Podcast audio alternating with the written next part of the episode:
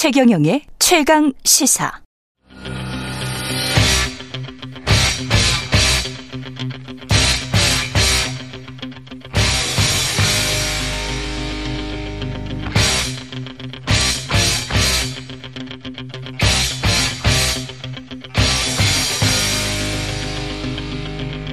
네, 답답한 정치 이슈를 팍팍 때려보는 시간입니다. 정치펀치 김재원 국민의힘 전 최고위원 나오셨습니다. 안녕하십니까? 안녕하세요. 최고위원 뭐 어, 보름 정도밖에 안 남았는데 거의 뭐 굳혀져 가고 있습니까? 어떻습니까? 아직 잘 모르겠어요. 잘 모르겠어요. 예. 그리고 네. 뭐저 어, 대표 선거에 워낙 집중하기 때문에 네. 최고위원 선거는 그냥 뭐 오픈 게임 비슷하게 오픈 게임. 예, 계속 그러다 보면 아무래도 있어요. 인지도가 크게 작용하지 않아요? 김재원 전 그- 최고위원은 근데 이제 훨씬 나을 것 같은데. 그 부분은 이제 예. 어그 컷오프 할 때 작용한 거죠.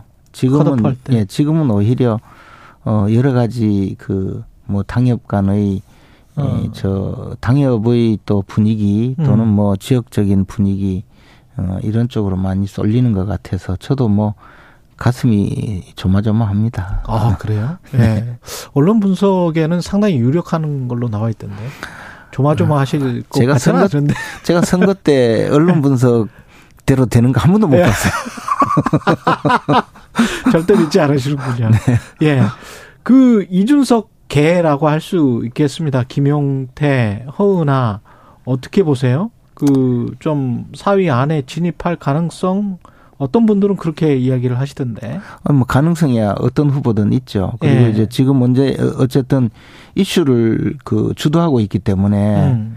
그리고 특이하잖아요. 이런 저 전당대회 이런 이런 과거에는 있지 않았거든요. 그렇죠. 그러니까 예. 어 언론의 주목을 받고 그것이 또 이제 유권자들에게도 관심을 불러일으키고 하기 때문에 음. 어떤 결과가 나올지는 뭐 저 저도 음. 상당히 그 뭐 지켜보고 있는 상황인데요. 이른바 이준석계가 두 명 들어갈 거다, 한 명 들어갈 거다. 어떻게 예측하십니까?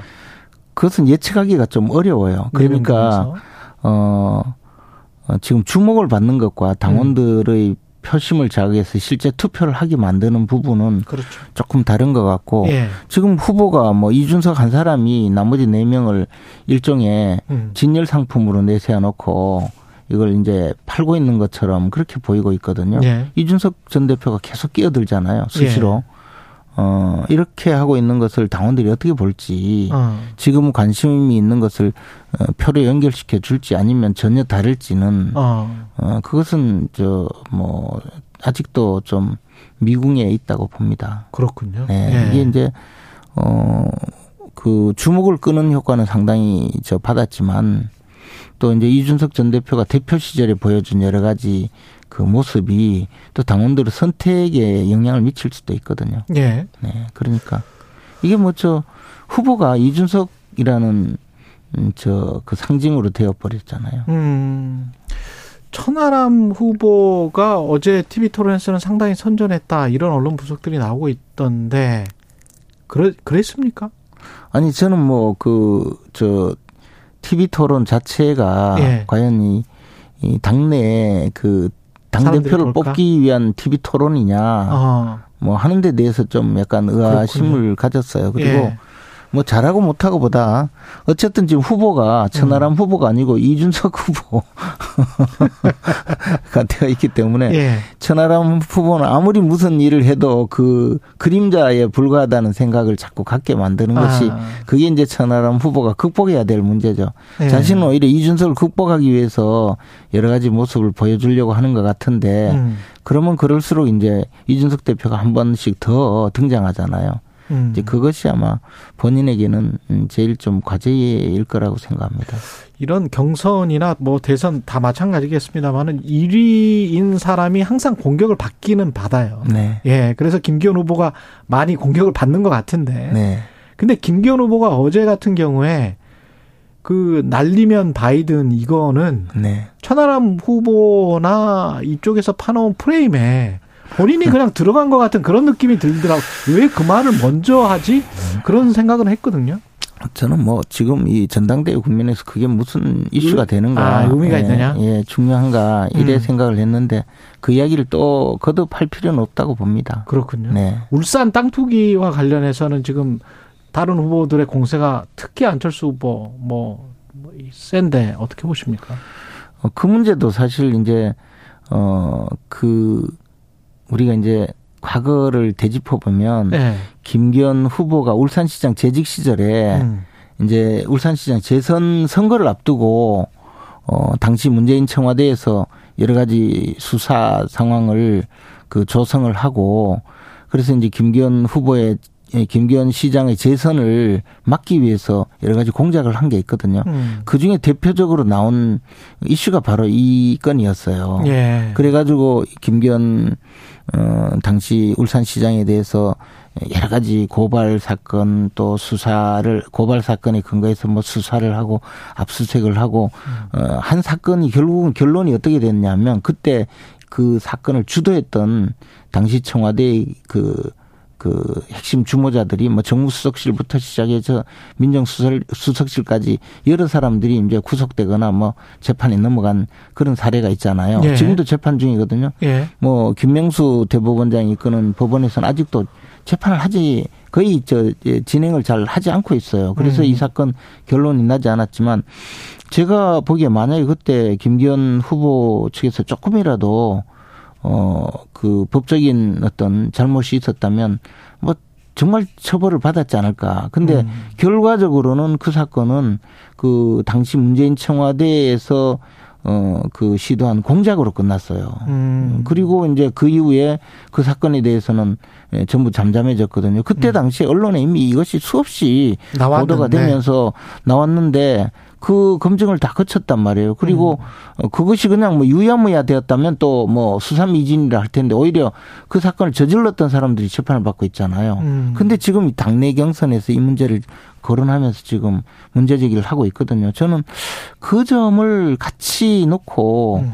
봤으면 하는 생각입니다. 결과는 어떻게 될 것 같습니까? 당 대표는 김기현 후보가 지금 이제 되나요? 이 분위기가 예. 어 한동안은 김기현 후보가 상당히 열세에 빠지는 분위기가 있었거든요. 음. 현장 분위기가.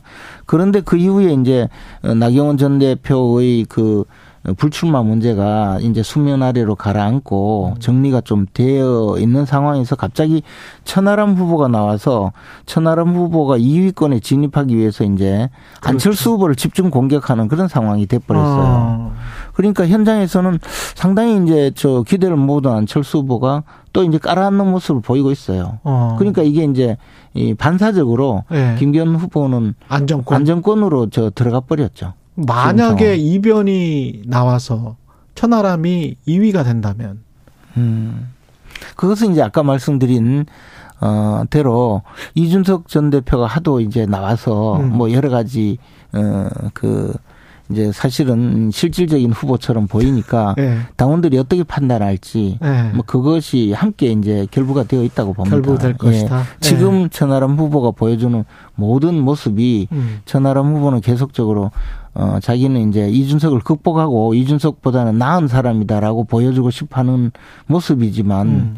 그러나 이제 이준석 대표가 더 설치니까 어 설친다는 말은 좀 죄송합니다만 더 이 전면에 나서니까 네. 이저 어, 사실은 천하람 후보의 모습이 잘 안 보이는 거죠. 그렇군요. 그, 그것이 이제 항상 문제가 되거든요. 예.